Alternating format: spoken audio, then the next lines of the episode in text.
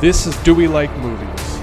It's a podcast where two guys review individual movies, sequels, and occasional television shows. In this show, we talk about our experiences with them and we answer the question Do we like this movie?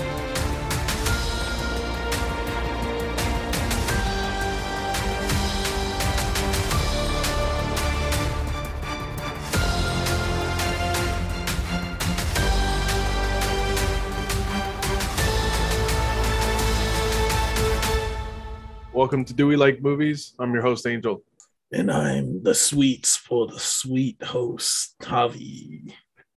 But my And- sweets isn't candy, it's actually diabetes. and all right, so this is our review of the 2021 Candyman reboot. Dude, this movie we finally get to pick up after a movie that we reviewed literally the week that like either the week before or the week right after we went into lockdown for COVID. So Has it really been that long? Was that Yeah. really the first movie we did in uh well when the quarantine started? Um, I don't know if it's the first movie we did. It may have been the movie we did before we were all really like, you know, before it's before we did the the social isolation movies. Yeah. Uh, but yeah, I think I do believe that this was like right as that was happening. 18 months ago, we were like, Yeah, dude, two weeks. We'll knock this out quick. No, and funny enough, here we are. funny enough, like I think with the opening of either that episode or the one after starts with, "All right, the world is ending." So update, everything's on fire. Beelzebub is risen. Um, all right. So this is cool to be able to finally pick up this series. And this is a movie that's been delayed two or three times at this Oh. point. we should also address how we they're the changing in our schedule real quick because Yes. there is going to be a delay for all dozens of fans that wanted to listen to the Ready Player One review. Don't worry, that one is still going to happen. Uh, but because the availability of this film is a lot different than it is for Ready Player One, in that we both have uh we both have HBO Max. We'll be able to rewatch Ready Player One if we really want to. Oh my god, can't I, I really don't want to, but we if we have to. But because Candyman is a film that is only in a theatrical release at the moment, and because Angel and I already paid good hard-earned money to go watch it, we figured after letting it marinate for a weekend and after doing the uh, mini sode with our initial reactions, it felt only right to just jump right into this. Right. Um, so sorry to cut you off, but like you were saying, this is a film that's been delayed a few times. yeah. And, you know, we've seen trailers over the last two years almost. My goodness. This movie takes place in 2019. That was literally like two years ago. Uh, And man, does it feel like a long time ago. Um, interestingly enough, this movie, as much as we were looking forward to it, and I think if you listen to our minisode, like you'll see just how like blown away we were by it. Obviously, like we've given it some more time, and we're gonna have a bit more of a detailed discussion on it. Um, right away, I think it's really cool to to kind of get into really what we think. Uh, you know, we already got into what our first impressions were. So right now, we'll just go ahead and get into the actual movie itself. Um, so this movie again takes place at the at the site of the Cabrini Green housing project, which is where the original Candyman took place. And So right off the bat, Cabrini Green, at least in the flashback scene that where the movie starts off, is already different from the Cabrini Green that we were exposed to back in the early '90s in the first Candyman. and I know, ex- and you want to know why I think that probably is. I mean, There's- I- I have a feeling I know why, but I want you Yeah. to say it anyway.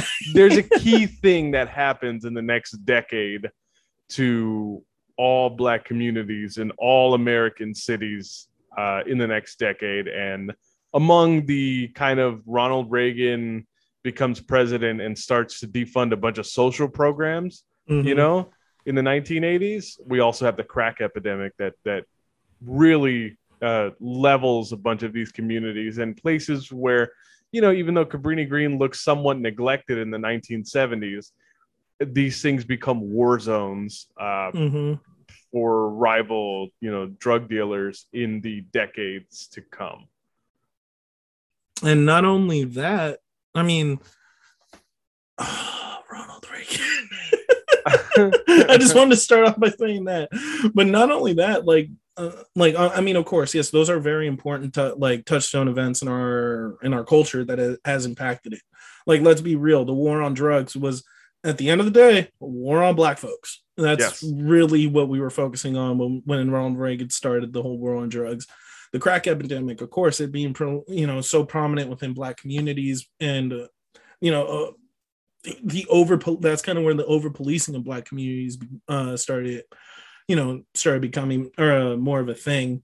Uh, but the big thing that I, I, I, I was referring to, like, no, I would I would probably argue, and so does this movie argue that those things that we kind of look at as being something you know that's modern like mm-hmm. the kind of focus on police brutality. I think it's what's modern about it is that we're seeing it now, but these are things that have been happening for decades and oh, generations well, yeah. in the Sorry, past. yeah, I misspoke. That's kind of yeah, that's what I meant. I was just like stream of consciousness trying to get to the to what mm-hmm. I originally was thinking of. Um, what I mean was that Cabrini Green to the in the original '91 like Candyman, you got a lot more apartment complexes and it was more built up as opposed to the Cabrini Green we see in this film where it's more row houses and it's more uh wide like spread out like wide widened out right? Um and i i chalked that up to the fact that the original cabrini greens was torn down i think you said in 2019 2011 that, or 2011 yeah. and that's part of the reason why they had to change what the setting looked like um Mm, because you know what, I, they didn't necessarily have to do anything here. You know what I mean? I, I, mean, yes, Cabrini Green is such a big part of the original Candyman movie, but mm-hmm. I do think that one of the things that I appreciate about this movie a lot is, you know, there, there, I've seen the complaint that it doesn't deal enough with gentrification. Mm-hmm. And I would probably argue that really, the way well, people yeah. think this didn't deal with well, like the, people think that it that it only does like surface level commentary on these things. Mm-hmm. And let's say something like the topic of gentrification. What I appreciate about this movie is that it's not even so much about what's said verbally. There's a lot of like it shows you a lot of what gentrification has done just in the way that you're looking at it, like the way the movie looks. Mm-hmm. And it's interesting how you'll see parts of it where it's like the Cabrini Green row houses, which is all that's left of that community, surrounded by a bunch of the high rise buildings um, that have now been put up there that have replaced the project high rises that were mm-hmm. there uh, in previous decades. And funny enough, our main character, um, Anthony our main, McCoy, yeah, like he he and his girlfriend uh, Brianna, I Brianna Cartwright. Last, thank you. Uh, he and Brianna Cartwright live in the Cabrini Green neighborhood now in these like very new, like lavish, kind of like those luxury apartments that that are like littered all over every American city now. And mm-hmm. I, you know, it, it's if you've ever seen the argument about how gentrification is almost like a new form of colonization, meaning like taking the way neighborhoods that were, you know, that were previously of people of color and then reclaiming them for white people because now all of a sudden we start to care about what these areas in this city can be. Mm-hmm. You know, like it, it's it's it is that kind of like it, it, it's visually it's showing you hey this thing existed and now it doesn't now mm-hmm. we have these brand new buildings there and it also kind of shows you that you know let's say a generation past the people who were living in cabrini green now you have a younger generation of you know this black artist and his girlfriend who have now moved into the new building and it's almost like this thing where it's like I've read articles a lot about like being a non-white gentrifier, you know, like kind of like being forced to, you know, this is the world we live in. So in many mm-hmm. ways, we're forced to occupy spaces that, you know, it's like, well, why would you have to be there? Or why are you there? And it's like, well, it's like, you know, it is, it, it's, it's where my job or, you know, it, it's it's just all sorts of things, right? It, it is we're almost forced to to become gentrifiers in our own neighborhood if we're planning to live close to where we work and all that other kind of stuff as people around us have been pushed away. Mhm. Um, so it's funny that the like way that they'll show the kind of separation of these, you know, Like, generational ties to the story is besides the fact that you know they're not our characters don't seem too familiar with the old Mhm. Cabrini Green housing projects. When Brianna's brother and his partner, who are joining our main characters for dinner uh, Mhm. one evening, they they start to tell the urban legend. They end up telling the story of Helen Lyle, Mhm. and the funny thing is, you know, they're not telling the story of Candyman, which is like what the original Candyman movie started with. And it like it, becomes like Hel- Helen has now become like the villain in the story, right? It's like Mhm. she's the one who showed up at the housing project, stole the baby, according to the story that's being told, and tried to burn it in the bonfire uh, outside the building. and the baby was saved by like you know the members of the housing project who basically like attacked Helen and Mhm. uh, to and took the baby back into safety. So it's like you know obviously we've seen if we've seen the original Candyman, which I recommend that everyone does because this movie it from the moment that they tell the story of Helen Lyle, they're instantly telling you that this is a sequel to the original movie and that it's not a like remake. Um, and it completely ignores Candyman 2 and 3, which a lot of people hated. hated apparently those two sequels, and we're really happy to see that this is a direct sequel to the first one. well, if you watch the Candyman sequels, they're very cheap. They're very cheap, and the third one is a direct-to-video movie. Mhm. So it's like it, it, it, it kind of sh- even though Tony Todd is great in those movies, it makes it shittier and shittier if you have like you know if you're gonna put Candyman in these like ridiculous situations. And I think the thing that the other sequels do that this movie is not wanting to give credence to is the sequels are Candyman chasing white women Mhm. you know and that is like it, it- one of the important things to note about this movie is that this movie by starting with helen lyle and like making us believe that she's the real villain but then having the characters discover that the story is about candyman himself Mhm. it is it is like a reclamation of the legend uh from white creators or white storytellers and um you know it's it's just it, it fits in with the theme of this movie like we were mentioning about um Anthony McCoy. So he's a he's like this uh he's an artist living in Chicago, living in New Cabrini Green, and he's someone that's stuck in a rut. So right off the bat, you can tell that he is someone that had that is passionate about his work. He's just someone that's lost his passion and he's trying to find that spark, that creativity, something to um, get him working again and get him to find that passion all over again. Uh, Brianna is an art gallery director. So I don't know if it's a great idea for an artist and an art director to be dating, especially if they are kind of working together on the same projects. You can call it nepotism, you can call it all kinds of things. But uh, because of this fact, Anthony even feels more pressure, seeing as how Brianna is kind of using her connections to try to get him set up on uh, certain to try to get his art shown at different places or different galleries and trying to put on his own shows. Um, right off the bat, we do see there is some uh what's the word? I guess there's some friction between a lot of like the people in Brianna's life and Anthony because there's belief that because he's an artist, he's this guy that doesn't have a dependable job, doesn't have the, a dependable skill set to make uh, constant money or get constant paycheck coming in. Uh, he's kind of looked down upon within Brianna's circles. You know, we get him, we get certain jokes from Troy, like where he says, "Ain't no dick that good in the world for you to keep him around and like you know bankroll him." And even one of um, I forgot what the guy's name is. One of Brianna's like workers that, or not, I'm sorry, not workers, but people that she's connected to that has um that has the actual gallery where uh Anthony gets the Candyman uh, exhibit at. Uh, and I know he's someone that doesn't believe in Anthony anymore, and he's he's someone that wants to.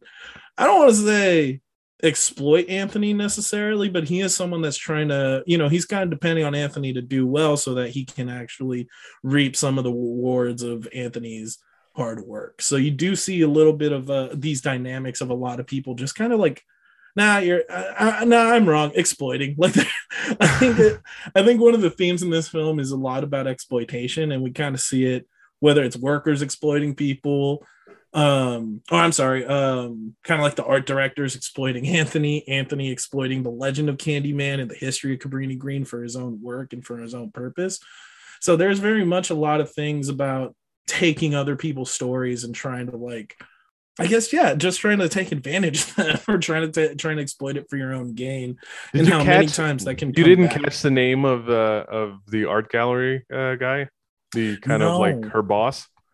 His No, name is his first name is Clive. really Yeah, fuck you Clive Barker. no i'm just kidding is- really I yeah. I haven't it's, noticed it's, that. it's interesting, right? Because it's like even though uh, Bernard Rose is actually the director of Candyman, and he's the guy who like changes the setting of the movie from England to uh, to Chicago and makes it he makes the movie surrounding a black man and all that kind of stuff. So, but you Mhm. know, again, this movie does make two allusions to uh, the fact that this was a Clive Barker uh, story before anything. Uh, the first is the name of the art gallery owner, and then the second is uh, there is a actual graffiti of what Candyman looks like, and he looks a lot more monstrous in it Mhm. and that is from uh that is like artwork that is inspired by uh the forbidden by clive barker which is the story that candyman is based on um the other thing that this movie does and and i, I don't want to turn it into us just going through the plot and all that kind of stuff because i i would hope that people who are listening to this have watched the movie. And uh, if they haven't please watch it. Um, but the other thing too is that this what this movie does it's really awesome and i think the director Nia Costa deserves a, deserves a ton of credit for it is the fact that it's like it shows you the horror and kind of distinct coldness and creepiness of modern building architecture you know what i mean Yeah, it's really interesting because it's one of those things where like architecture kind of post World War II, right? Architecture was very uniform, everything was very cookie cutter, looked alike. And then around like the 80s and 90s, there was like this whole change about making architecture look very eclectic and different and like standing out and whatnot.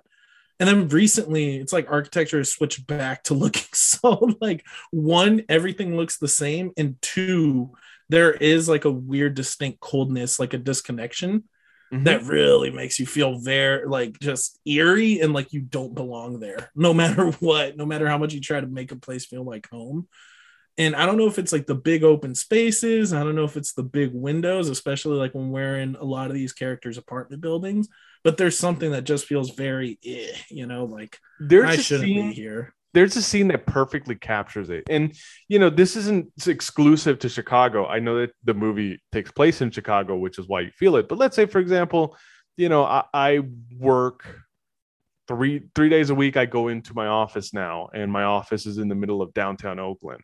And what's really interesting about downtown Oakland is that and even San Francisco to an extent, is that it's just a hodgepodge of like old buildings, like really old buildings from like the 40s and 50s that like on different floors house like these like fancy new tech companies. So on the outside it looks very retro, old, dirty, unkempt or just like just an old building that needs some sort of treatment or maintenance on the outside.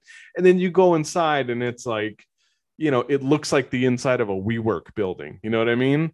And at the same time, those buildings are right next to these new giant towers that again it's just like it, it's you know that nobody can afford to live in any of these luxury apartments. Like you know a bunch of it is just empty spaces in a building with just a few of those like really rich like tech guys that are working that are living uh, and working out of them.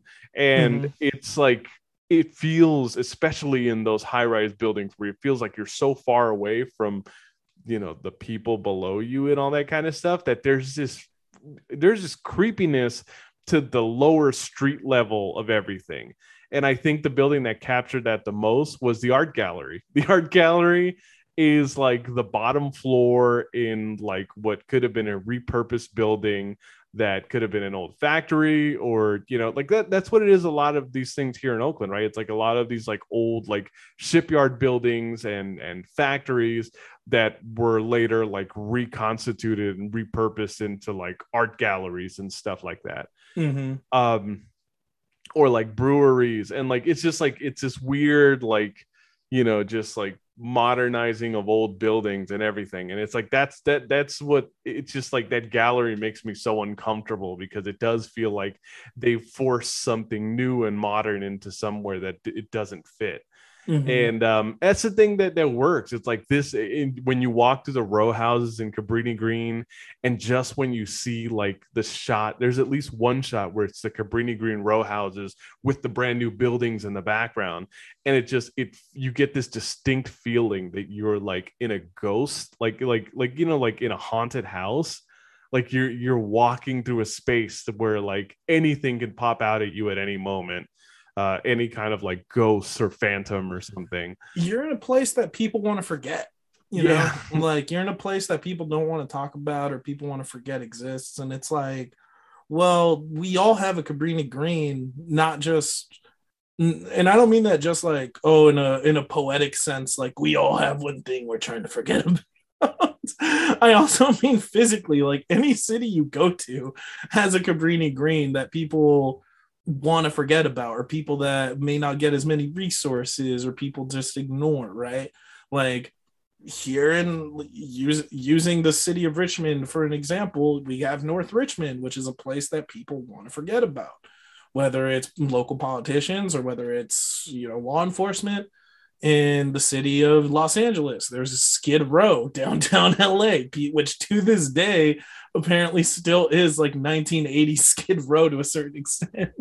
Mhm. You know, there's places out in like, and there's places out in Oakland and out in San Francisco where people, especially downtown, where it's, It's like the- it's forget. the it's the fear of urban decay, right? Yeah. Like you know what I mean? It's like the creepiness of the fact that it's like you're going into something that should have been ma- well maintained years ago, but because you're Mhm. the ones that are in it, it's been completely forgot about.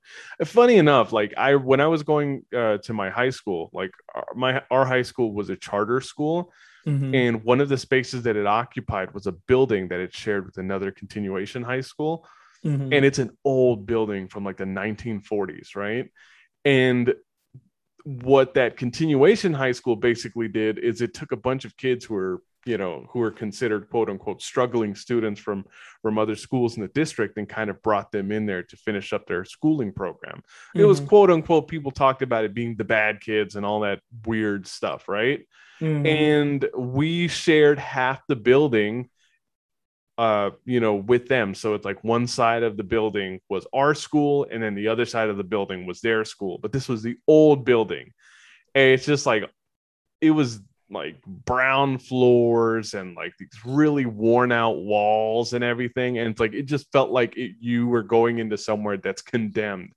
and Mhm. it's just frightening. It's creepy, right? Like it's just this creepiness going into these old places. And like you said, they are places that are that are I think municipalities are trying to forget Mhm. and developers are trying to basically build stuff over it. And it really is in many ways kind of like the the more literal sense of doing what they did in Poltergeist. If you ever watch Poltergeist, like where they, you know, talk about how they pushed aside like the in the original one, it's just a cemetery, but in the sequel, they talk about it being an Indian burial ground, and it's like Mhm. they take everything out, but they they they only moved the headstones. They left all the bodies under the building, under like the new Mhm. suburban housing buildings. And this is like the modern version of that. It's like in the 1980s, everybody wanted suburban homes, and it's like it's where and you didn't care who was originally there, who you had to move out or price out, or who had to get out of there for you to have that suburban home. right. And and then that was like it was in it was in pop culture. It was like yeah yeah come become a yuppie, come move into the suburbs and and Mhm. live this suburban lifestyle. And it's like now it's like it's the cities again, where everybody wants to go back into cities again, and that's why cities are doing all this like insane luxury housing and stuff like that. But to get there, it's like you are finding ways to kick out like old tenants and old residents and buildings that you now want to destroy so that you can like build something new. And it happened it's happening in san francisco every day. It's happening in oakland every day.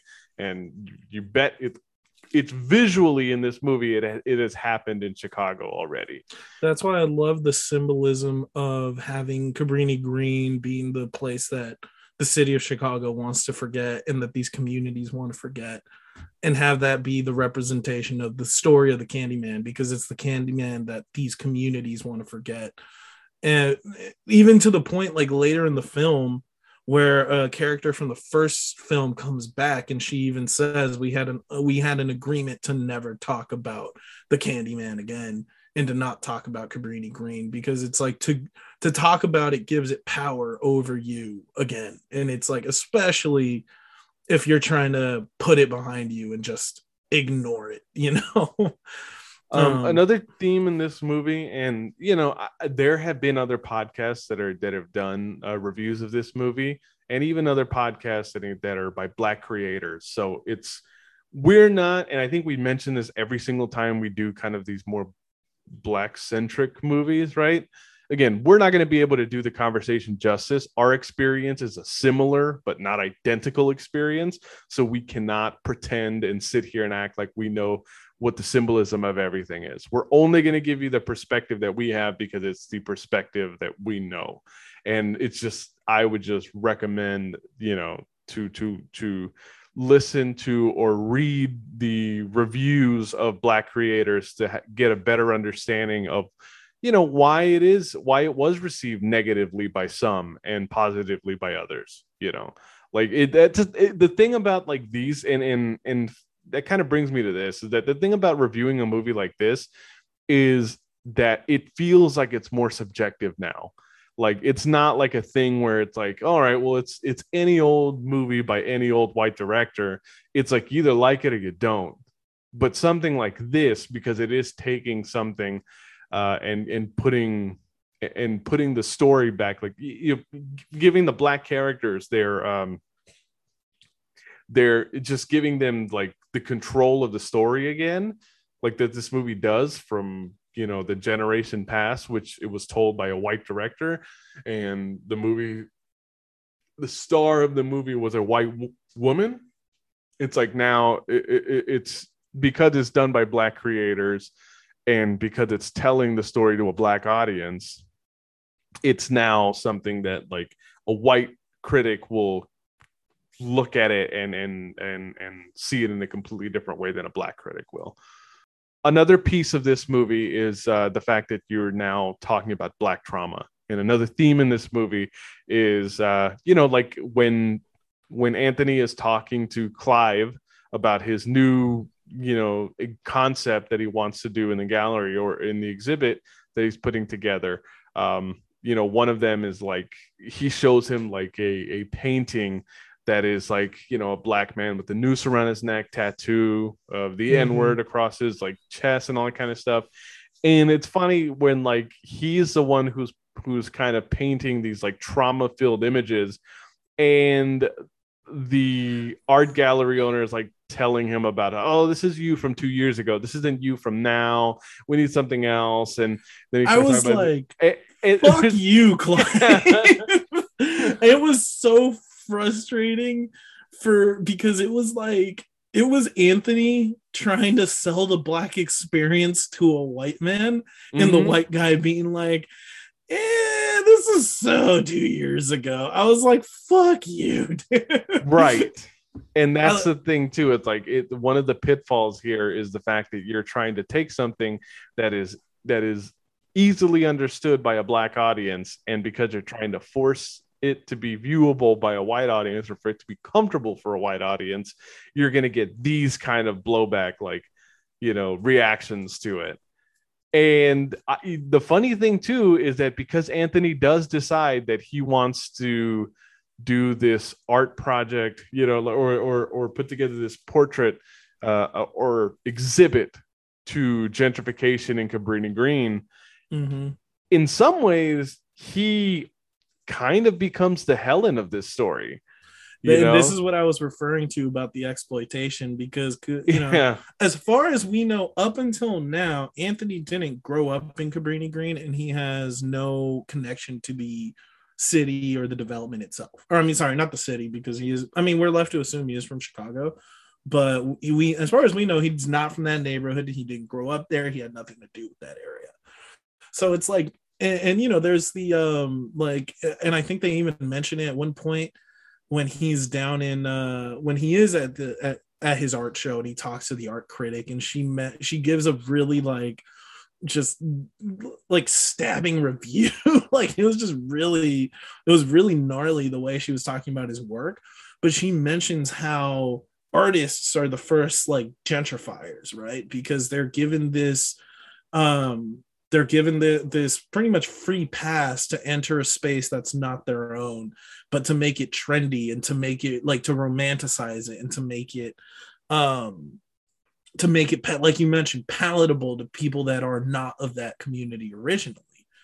And she says that even someone like anthony and we're left to assume that she means someone that's you know black is able to do that as well to his own community because he's not someone that grew up there. It's not or he's not someone that's connected to the past of that community. And you can make the argument that when he does make this show or when he starts making the exhibit he does come in with an exploitative mind because he's talking about the history of a place he didn't grow up in. Like yes he does his research and he does his best to ch- to to capture the energy of the city or i'm sorry the the city the housing development. But at the end of the day like you know he's telling he's talking about stories that weren't his. Um for example he the, the specifically and it, this does get me to a point i really wanted to talk to and is that this film deposits that there isn't only one candyman. And it's like all of us knew that tony todd was going to have a cameo in this film. And we were all super excited right? We all wanted to see him and wanted to hear that smooth sexy voice one more time.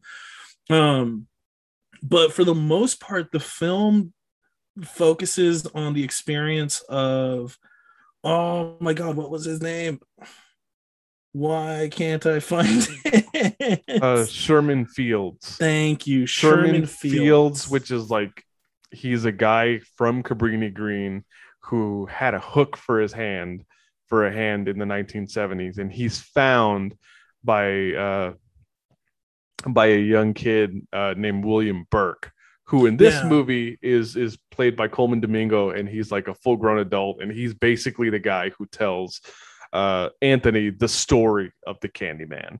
And the story that he tells is a completely different. It's kind of like going back to the nature of the fact that Candyman has more power as an urban legend than he does as a human being, right? Mhm. You know, we start off with the Helen Lyle story uh, in the beginning that's being told by Brianna's brother. And then Mhm. now we have, you know, uh, William Burke telling his Candyman story of the Mhm. man he knew uh, from the 1970s. Because helen lyle's candyman was tony todd or uh daniel crap Daniel not even- Robitaille. There we go. Daniel Robitaille being the original Candyman that we all watched back in 1991. But now it's depositing that there's a new candy, not necessarily a new Candyman, but it's just that the story keeps repeating itself. And that's when the focus of the Candyman as a story isn't necessarily on the person itself, but the suffering they went through. And even though the story changes every time, the focus is on the black suffering that's been taking place for generations, all the way from Robitaille all the way to, well, our main character here, Anthony McCoy. And it's like the focus is on that, and kind of what you alluded to earlier, talking about generational trauma, how that's something that gets passed down, like, and, and how that's something that's experienced, and that that's something that we all suffer through, but specifically how it affects the black community here. you Right. know? In in this movie, it tells specifically how it happened in the black community. If you want to kind of look at it in a way that we can probably understand it more, look, our parents come from Central American countries that were ravaged by wars in the 1980s, right? Ronald Reagan. So the general the, the generational trauma that we get from them are from the stories that we are told growing up like you know if anyone tells you like one of the fond like not fondest but just one of the most i will never forget memories that i've ever had in my life was uh, when I was in high school. I don't know if I was 16 or 17, but at one point we had gone camping for Fourth of July, and the place that we went to, like that time, we had like an RV camper, right?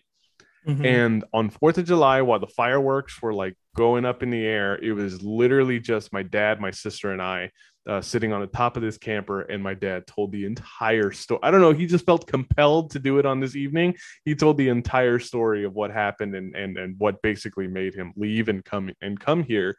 And it's a story that's got you know it's got funny stories in it, and at the same time, it's got like fully tragic like elements in it, and and a lot of traumatic events that our parents just our parents have experienced that they just never talk about at least because in our culture it's like the way people deal with generational trauma is they just don't talk about it with anybody. So um you know uh, not to get not to get preachy here but you know if you are dealing with any kind of trauma or uh, of events that you've experienced growing up you know you have to talk to somebody about it. But anyway um it's just like that that's that's what our that that's what it's that's how it's palatable for us.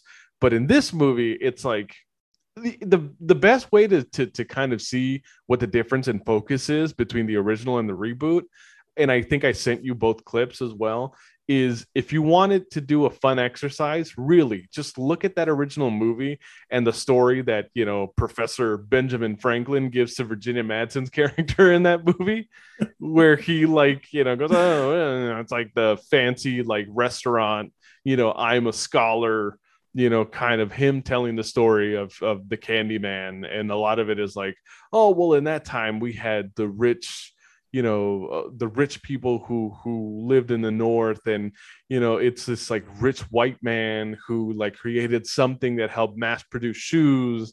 And it's like the story is about the white characters. Like there is like a focus on white characters in this story where it's like telling um where it's like telling oh okay well yeah. Anyway one day he hired a black painter a black artist to put together a portrait of his family uh, portrait of I don't know if it was the whole family, but at some point it was a portrait of his daughter, and um, you know that's where Candyman falls in love with her, and and then he is tortured by the the entire white community. Um, you know, and they cut his arm off and they put a hook on his hand and stuff like that. And and in Candyman 2, Farewell to the Flesh, they actually do a protracted flashback where you see this thing take place. Um, but in this movie, they do the shadow puppet uh, method of telling the story, and I think what's really what's good about that is that it so gives good. it right, like it's almost folkloric or even making it more of a legend to tell it that way and not have to a you don't have to reuse like footage from the original movie Because it which would look goofy. Let's be real. yeah, it would just look awkward. It just doesn't look good, mostly because it's like grainier movie stuff with like this brand new HD, like you know what you're looking at. And the other one too is that it also allows you to do it from a different perspective. And Mhm. when William is telling the story of Daniel Robitaille in in in the laundromat to to Daniel, it's a lot more like you hear him want to cry as he's talking about it because instead of just talking about Daniel Robitaille and like it's it's like it's almost like making it that Candyman was from that long ago. It's almost like how Americans talk about slavery, right? Mhm. or you know any kind of like racial systemic injustice it's kind of like oh well those are things that happened long ago the civil rights movement was you know 70 80 years ago we had a and, you black know- president. Obviously, racism is dead. Right and it's just like it's almost like this way that like they shield like you know people will shield themselves from the harsh truth of what this country has done to black people. And this movie what it does is you're now because you're watching it and listening to it from the perspective of a black man you know you can hear the pain in his voice as he's telling the story. And the way he described it was look you know it's like it's they love our they love what we make but they don't love us and the idea was that he Mhm. he painted these portraits for white reminded me people of the Paul. Oh no, I was gonna say it reminded me of the Paul Mooney quote, which I am not gonna say, but Oh, okay I think the one from uh yes from the Chappelle show, which you know, yes if you've heard it, you've heard it. You know exactly what it means, right exactly But and yeah, um, it's definitely one of those situations. It's one of those things where everyone loves the culture without loving the people. and it's like and that's and Sorry, that's what you ahead. get no, and that's what you get, right? When you're now taking the legend and you're giving it to the people who who, you know, are using it. Like he even talked about it. He goes, Candyman, he's like, it's not one person. And he named several different Candyman. One of them was from the Chicago housing riots of the 40s and 50s um, then you, you, know you're mentioning a guy that gets mm-hmm. uh, lynched from the 1920s and you can't hear these stories without thinking of the fact that we're talking about chicago the story of emmett till right who was a boy from chicago who in the early yeah that's exactly 10s like he you know is is murdered in this in a city in the american south and uh his killers basically get off free and they completely beat him up uh, killed him in a very vicious and brutal way.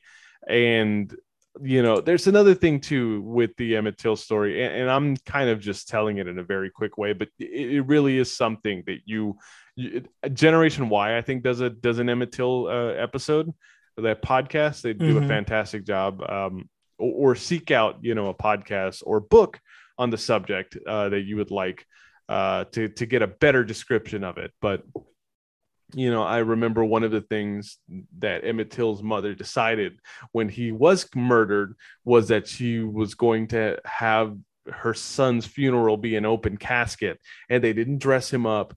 They didn't change him or in any way. It's like basically she wanted people to see what they did to her son. And mm-hmm. if you ever look at the photos of emmett till's dead body it's gruesome and it's like we see it and we see it and we see like the death of people. We're basically watching snuff films like all the time because of the things that are posted on social media. And it's just like it, it's it's it's one of those things where it's like we're so used to seeing it in such graphic detail that to be to have it be told you know as look this is always happening. This isn't something that happened a long time ago. This has always been happening and candyman is how we kind of deal with these issues that we've that we've had or deal with the pain that we've been dealing with uh, you know as a community uh, specifically for this neighborhood uh, for mm-hmm. decades. I want to get to i know like it's really um you know like this is a very like emotionally charged film you can tell this is a really big uh undertaking for nia dacosta but because it is a horror movie, I feel like we have to talk about the kills and some of the brutality behind it. um, because I mean, this is a brutal movie from the beginning. Whether we're talking about um, Sherman Fields' origin story, which is the the story we see where you know he he dies at the hands of these police, thinking that he is this guy um, putting razor blades in in Halloween candy, and we find out that he not he wasn't in that he wasn't responsible for the one death because then there was like three or four more deaths that happened as a result, but people just kind of forgot about it because nobody wanted to talk about about that. Nobody wanted to talk about what happened to um crap. why do I keep forgetting his name? I feel so bad. Sherman Fields. Um but when we see him finally become the Candyman, when he we see him kind of embody that character, right? He it is I feel this movie is way more brutal than the first film than the 1991 man. Like the some of these like some of the violence in this film um it's done with a purpose. Like it's never done in a way where I'm like, "Oh, that's that's that's too much." Uh but sometimes I'm just like, ugh, I like gore, but even for me, I was like, lovely. like whether it's where he attacks the um like when he attacks the uh the the art the art director guy and his like girlfriend who I just assumed was a side piece. I don't know if what that says about me. no, I think but, she worked there as well. Uh she she was they like I mean they had a professional working relationship. Yeah. Mm. But you know, like when we see that murder um or we see when after Anthony goes and visits the art the art critic and he that's kind of where we start seeing the the um the what's it called um the break like we start seeing kind of the transformation for Anthony begin uh because at this point in the film he's been stung by a bee and for some reason the bee sting like becomes more and more infected and he does nothing about it. Yeah. it's, it's funny because it's like the original Candyman movie, like Candyman is presented as this really suave, debonair, like like you know, gentleman. He really is like that. Is the it's 100%. Tony, Tony Todd's like wonderful voice, like reminds you of like Bela Lugosi from uh the original Dracula movie, right? Mhm. Like he is the suave like monster who could seduce women um in the film, and it's like and that I you know that works for that film. And this one it's like they actually turned it into more of like a werewolf story right? Like it, it's Mhm. it's it- it- he gets bitten by the bee in this in this case which you know in a werewolf movie you get bitten by the werewolf. And then that's when you're becoming the monstrous like you know character. Then you know as opposed to if you're just following the template of like the wolfman or something like that instead of going to the fortune teller you're going to the laundromat to see william burke and he's going to be the guy that's telling you un un like without telling him directly what's gonna what's starting to happen to him and what he's starting to discover. And it's just like it's it's it's an interesting flip on the fact that now you're going from the it, it, it shows how classic this is you're going from the classic dracula story to a much more uh you know to another classic monster which is the werewolf uh That's interesting. I hadn't even thought about that. That it does follow the uh it does follow more the werewolf than it does uh or the wolfman more than it follows like Dracula. And I didn't even dream I honestly I didn't even draw that parallel from the first Candyman. So that that makes it even more interesting seeing as how a lot of that film does feel like it's it's uh Candyman trying to seduce Helen Lyle. it's So kind of it's like, a vampire story it It's like adds a whole nother layer to it. That's hella cool. I didn't think about that.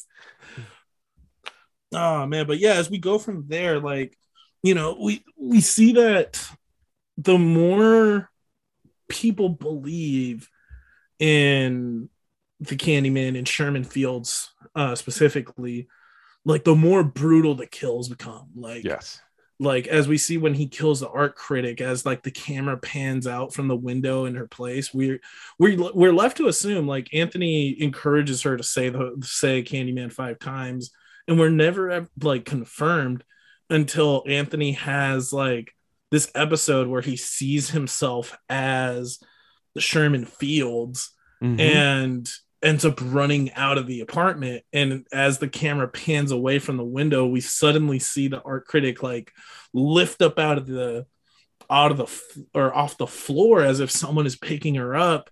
And she gets slammed against the window and dragged across. And you just see a streak of blood being left behind. And you're just like geez right. But then finally the one that really takes the cake is at least for me because again the big thing about candyman the one of the big things that worked in the first one is that candyman broke a very like sacred rule for horror in my book which was during the day you're safe and Mhm. i found that or i felt they found a new way to do it because not only was it during the day that the candyman attacked he attacked at a high school. Yeah. and that's when like the mean girls crew uh one of the girls was at present at uh anthony's uh art show. And where she tells her friends about candyman she convinces everyone to go um to go and try to do it. And of course as as they start the one girl she like the the one girl just ends up nope fuck this i'm leaving the non-white She girl. she was asian. She- yeah the this movie also the makes a real funny girl of the group. Yeah this movie also makes a funny gag out of the fact that really only the white characters are the ones that'll get duped into saying they can't outside of you know anthony only white characters can get duped into saying candyman five times in the mirror. I think Troy makes a joke about that quite a few times. Mhm. And and then it's like right after that you get the massacre at the um the massacre right there in the what's it called uh in the, in the girls bathroom and it's like I thank God they don't show it. Like I don't really want to see kids get killed, but it was it was just insane. Just like the sheer brutality you see and a lot of the fear, the cool effects where you don't see uh you don't actually see uh Sherman Fields killing anybody only if you see it through a, through some sort of mirror if you see it like that. Um i thought that was really cool. By using by changing this into being more of a transform more of an Anthony transformation movie and also just keeping like the Candyman lore at the forefront of everything it almost makes it feel to where even though Tony Todd is only in this movie for the last few seconds it makes it feel like he is ever present throughout the entire film doesn't it like even though they're telling you about Sherman Fields, like to me watching this movie, I always got the feeling that Tony Todd was just like looming over everything. Well, like, what I thought they were gonna do at one point was to have interchange, like change out the the Candyman mm-hmm. and have it be the different people that William Burke and uh, mentioned earlier in the film, which I thought would have been cool. But yeah. don't get me wrong, I'm still cool with the way they kind of played it out. Um, and then the last, the final boss Candyman would have been Tony yeah. Todd. That's true. But 100 percent that at any point, at any point in the film, I fully expected him to come out, and it would have been rad. Um, the other, uh, you know, getting into another bit of this film, um, I think it's really cool how this movie really is scary to me and not scary as in James Wan jump scares. And again, I'm not shitting on James Wan for that. We talk about it when we do the Conjuring movies that we think are good. That like you know we, we always mention it's like that's fun stuff. It's like setting traps for the audience, and it will kind of juice you every minute when you when you see it. But what I like about this movie is that a there's no jump scares, and the stuff that is scary in it, it kind of it kind of harkens back more to something like Hereditary for me mm-hmm. where it's like the scariness in this is like the smiling Sherman in the wall of the laundry room, or the other bit that you and I like were just absolutely like terrified by, which is I and you might people might not even remember it. But for those who have seen this movie, there is a scene where Brianna's having a nightmare, the Candyman nightmare, and she's seeing like Sherman at the foot of her bed or like in the room somehow, and when she does wake up she notices that daniel is in is in the room right? Mm-hmm. and um and while he's in the room uh he he's like looking into the mirror washing his face kind of zoning in and out. And the moment where he like is about to like you know listening to brianna talk you and i both noticed it and it's very subtle mm-hmm. where like his head moves in real life but the head in the mirror is not moving or it's like slowed down or it's doing something else. And it's just like a it's just before we kind of really start seeing sherman's face that it's a really interesting way to kind of tell you that it's like it's not daniel anymore. From that moment on anytime dan or no i'm sorry not daniel anthony. Anytime anthony is by a mirror I'm like, what the fuck's going to happen? Yeah. that scene is so subtle. It's so, but it does such a good job of making you feel uneasy. It made me pay attention to everything in the background from then on. The fear in this seems to be more, it's less like terrified jump scare and more uncanny. It's mm-hmm. just like that, that is what the fear here is and it's just yes it's like the the our discomfort from looking at mirrors and our fear that we're going to see something in the mirror that is mm. that is going to not be in the room with us is one of those things that's stuck here and it made me think of and you're gonna this is gonna be so dumb and anyone who listens to this is going to be like this fucking idiot uh, there's another Go movie on. that takes place in chicago that tried to do this but absolutely fucking failed uh, and that was Poltergeist 3. Poltergeist 3, if you ever watch that movie, takes place in uh, a Chicago high rise building, but like, you know, the fancy Chicago high rise building. And in that movie, it's like by that one, it was uh, the last movie by uh, Heather O'Rourke, the actress who played Carol Anne. Like she had died during the filming of this movie. Uh, but one of the main things in that movie was like looking at mirrors, and it was a bunch of like scares in the mirrors and stuff like that. And it's just like, even though I think that movie is awful, and that movie is always going to be awful, and there's something frightening about like watching like the second half of that movie because Heather O'Rourke was dead, so it's just like other characters carrying her while her the the actress that they're telling you is her is like turned away and isn't in the mm-hmm. movie it's just like it's like yes this movie takes that concept and like applies it correctly whereas that movie could not do it at all but it's still something that's scary and interesting. But here's a movie that completely failed in it in Poltergeist 3. And here's a movie that's a lot more modern that absolutely understands like what the fucking creepiness of mirrors is. Get off my show. Don't you ever talk about Poltergeist 3 ever again. oh my god. No, but I see what you're saying. There's something there's something inherently creepy about mirrors. And I'm not talking about the shitty Kiefer Sutherland horror movie. like when done well, it is fantastic. Um, I guess one. I'm trying to see what because we're not trying to like go beat by beat. We also No, don't no, no, spoil no, too much. no. But also at the same time, if you're listening to this movie, you or this movie review, you also understand we're probably going to spoil a lot of the film already. Right. But I'm I'm glad they brought Anne Marie back. I thought that was a fantastic callback to the uh to the first film, Mhm. bringing someone that.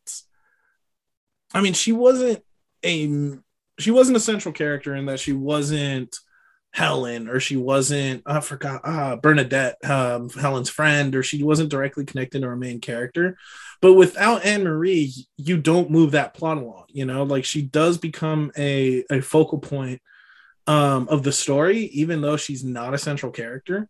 So to see her be brought back and sure the reveal that Anthony is her son and that Anthony was born and secretly from Cabrini Green, like, and that he was the baby that Helen saved from the, uh, the Candyman, and to have that kind of moment that, um, kind of kind of expunge of guilt. Well, not expunge of guilt. I mean, yeah, she did cause a lot of this for herself, but the fact that she wasn't pa- painted to be the, or she wasn't the monster she was made out to be, um yeah, that whole thing, that whole arc, was you could see it telegraphed since the beginning of the film.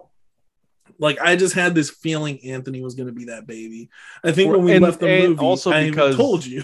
Yeah. Well, also because if you watch the original movie, the baby is named Anthony as well. I don't. I didn't remember that honestly. Like I didn't even think about that. I was just like the moment Troy said was talking about Heather. Um, I'm sorry, Helen. When they were back in um back in their apartment way in the beginning of the film, Mhm. I remember when we were leaving the leaving the movie theater. I even told you, I'm like, yeah. As soon as Troy started talking about it, I expected Anthony to be like, "Oh yeah, I was that baby," you know. yeah. I'm glad they didn't do that, and they actually had the even if it was telegraphed. I re- prefer the slow reveal because it was at the very least the way they did it, having it be the werewolf story and have Anthony slowly become the Candyman was way better because by the time he does see Anne Marie, his arm looks like completely rotted and he Mhm. has like burn marks. Like he looks like he pretty much looks like uh what Daniel Robitaille was supposed to look like upon his death, you know, like Mhm. and like he's just not okay. And right. it's There's like moments in the movie where he's like losing fingernails and it gets really gnarly. Uh, like there's a lot of body horror. There's a surprising amount of body horror in this movie as, Yeah. as, as Anthony becomes the the Candyman, right? Um, one of the things that this movie does as well that I like is just kind of like the creepy anticipation and anxiety that you get like going with Anthony through hallways. And I know that Nia DaCosta is the director of this film, but I know that one of the writers, one of the three writers in this film, uh, was Jordan Peele, and Jordan Peele talks about uh, talks about this very famously how The Shining is one of his like you know favorite movies of all time. And there's also this really good creepy like sketch that he does on Key and Peele once. It's like a kind of like a it, it's a play on the Scatman Crothers character from uh from The Shining. And there's something where it's like even though it's funny, like it's very get out in that there's something that's inherently frightening about it on the under like like there's this undertone about it that's really freaking creepy about it. Mhm. Um, and this one, I do kind of feel like I'm in a Kubrick movie in some points where uh, we're watching Daniel walk through these like really bizarre, like modern hallways. One to get to the art critic's house, and then it's like when he's walking towards his mother's home uh, to see her as well. There's Mhm. just like just really like it, it's it's like you're watching a character completely alone walk through it and even though this movie takes place in the city of chicago like it feels so like nobody else is around and like daniel's like completely alone amongst this like graveyard of giant buildings Anthony, damn it. anthony you, keep, sorry. you keep calling him Daniel. All right. oh sorry yeah, yeah. sorry sorry, So- sorry. I want to talk about the end because this ending is Mm. batshit bananas crazy to me. I thought the the ending was it was weird to me because and never at any point did anything and it could be I just wasn't paying attention well enough to the character.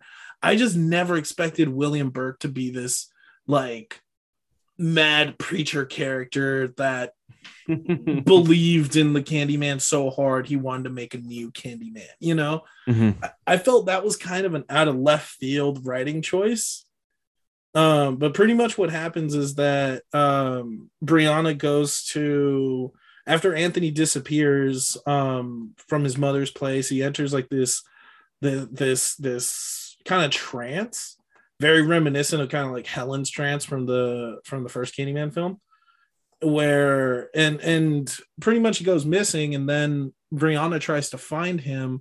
She ends up remembering about William Burke, and when she goes to the laundromat down at Cabrini Green, Cabrini Green to talk to him, she ends up locking herself in his in his office, or, or we're left to assume she locked herself. But we then we suddenly see that she gets attacked by somebody and uh, knocked unconscious using like chloroform and we find out that it's actually William Burke, who at this point is completely unhinged and wants Yeah. and and his plan is to make Anthony the new Candyman by having him gunned down by the police and have him become a spirit of vengeance instead of like a spirit of sorrow.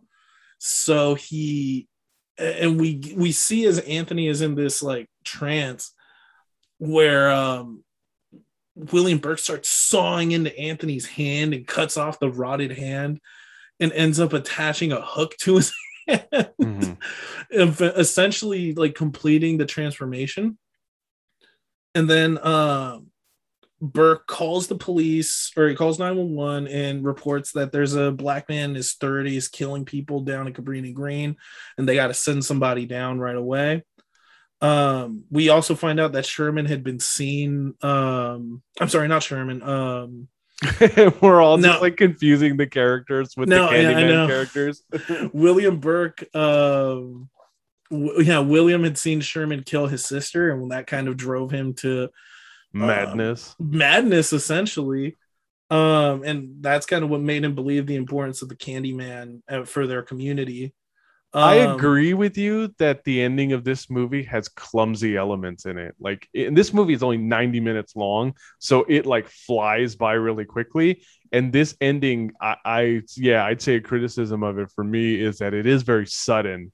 Like, it feels like everything is happening very sudden. And like as you mentioned, it's just like the way that we are now going to reveal William as like this villainous character it feels like one villain too many in Yeah. some ways. Yeah. I guess. He you know he reminds me of because we're Mhm. talking about like these like sequels to like old movies that use the same movie title. You know when we did Halloween 2018 and you Mhm. have Michael Myers like and the new like you know psychiatrist character who like the movie tries to make you think is like going to be new Loomis and then you find out that he's actually a villain and that he really wants to free Michael so that he can set his plan into motion and see him. It's like that character. It's the one character too many where like you can you can excise him being crazy from it and and it doesn't change the movie a whole lot.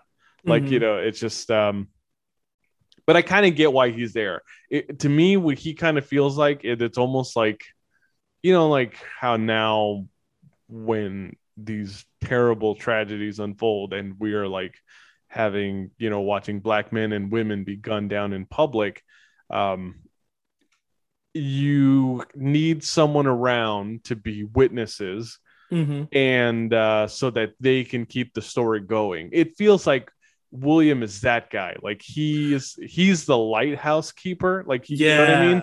no, that's a good way of describing him. As Like he needs, keeper.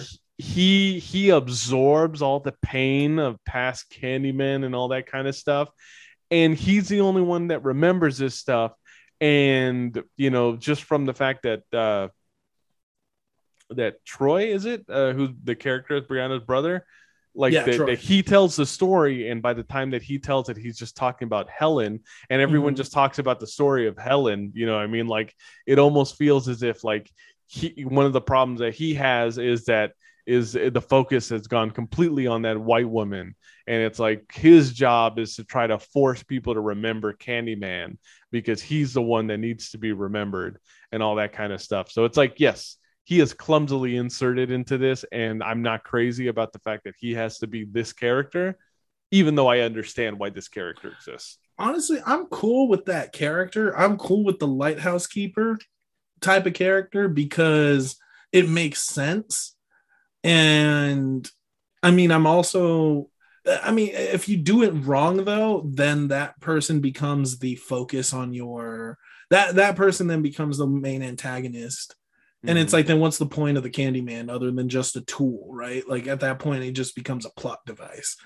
And it's like the well, the character isn't a plot device, and I and I do like that this film is manages to to take that away and give Candyman his own agency back. Um, but it does feel weird. Maybe if we had a couple other scenes, maybe explaining William Burke, and we get to see his descent into madness, um, maybe a little bit more clearly, I would have been okay with this. But yeah, it just feels really out of place. Mhm. Um, so during this time, Brianna manages to get out of the church, and as she tries to run away and flag down cops, as she's going through the row houses, she ends up getting attacked by Burke, and she is able to kind of get the upper hand and grab his knife and stab him to death.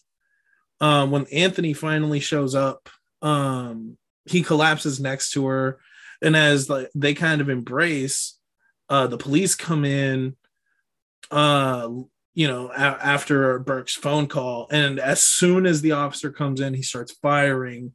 And you're not really sure if he killed, if he shot Anthony or if he shot Brianna. But what we then see is that Anthony is the one that's been killed. Brianna's led to one of the squad cars where she's put in the back. Um, immediately kind of kind of getting treated like she's at fault and to blame here but uh, essentially one of the o- responding officers tells her that there's one of two ways this shooting happened. And one of them is that the officer came in and saved brianna from anthony uh, painting him out to be a killer and responsible for all the candyman murders that have taken place um, as of late.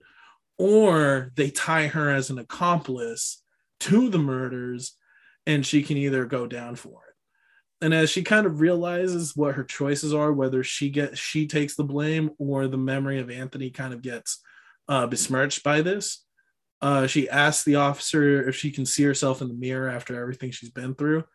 And as she as the officer begrudgingly accepts she says candyman five times and then begins the slaughter of the chicago police officers. And uh, this time Anthony, uh, instead of it being um, Sherman Fields, it's actually Anthony McCoy that is now the the new Talpa of the Candyman, this new the the new spirit of vengeance of Mhm. Cabrini Green, and he cuts down the police officers, and finally getting the last officer, the one that had been um, that offered the deal to Brianna, and he ends up murdering him with bees Mhm. and we get the awesome it's totally cgi which it sucks because especially with how badass tony todd was having actual bees like on his face. But we get the awesome shot of like th- we see anthony and then as the bees like circle around him and like land on his face they change turning his face into tony todd's. Yeah cgi de-aged tony todd which honestly is the least creepy CGI de-aged person I've seen. no it works when it's obscured by bees you Yeah, know?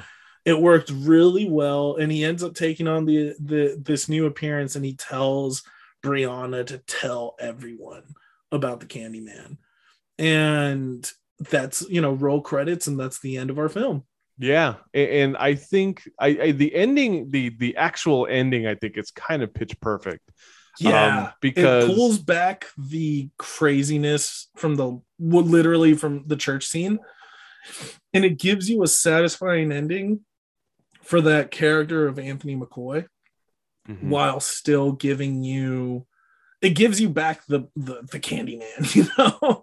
like I told you, like in the church scene, I was kind of worried they were going to turn him into this tool that Burke uses as revenge Mhm. and I'm glad that they didn't do that. And they and you know they, they were able to to give us this scene where he ends up getting getting his own brand of revenge and also save Brianna while he's at it. Right. And the fact that Brianna, like I, I who I think thinks is gonna be killed uh during the death of the police officer, like she actually sets him up to be killed by asking if he can point the mirror at her and she can say the Candyman five times. And what it's doing is that now that she's finally saying it, she has officially taken the urban legend from, you know, that's been circling around and only white characters in the film are saying it. And now she's the one that takes it. She takes the legend back. And unfortunately, tragically, much like a lot of the mothers or girlfriends or wives of, uh, you know, these black men that are unfortunately murdered by police officers, it's like she now has the burden of having to carry on the memory of what happened uh, to Anthony, as well as uh, pushing the Candyman mythology forward. So while the triumph in all of this is kind of that Candyman becomes more of an anti-hero in the end than an actual villain, as he is in the first movie, there's the the, the tragedy of the fact that you know th- that Brianna now unwillingly has to shoulder the the trauma and uh, and push the legend forward is it it it is a way to it is a perfect way to end it.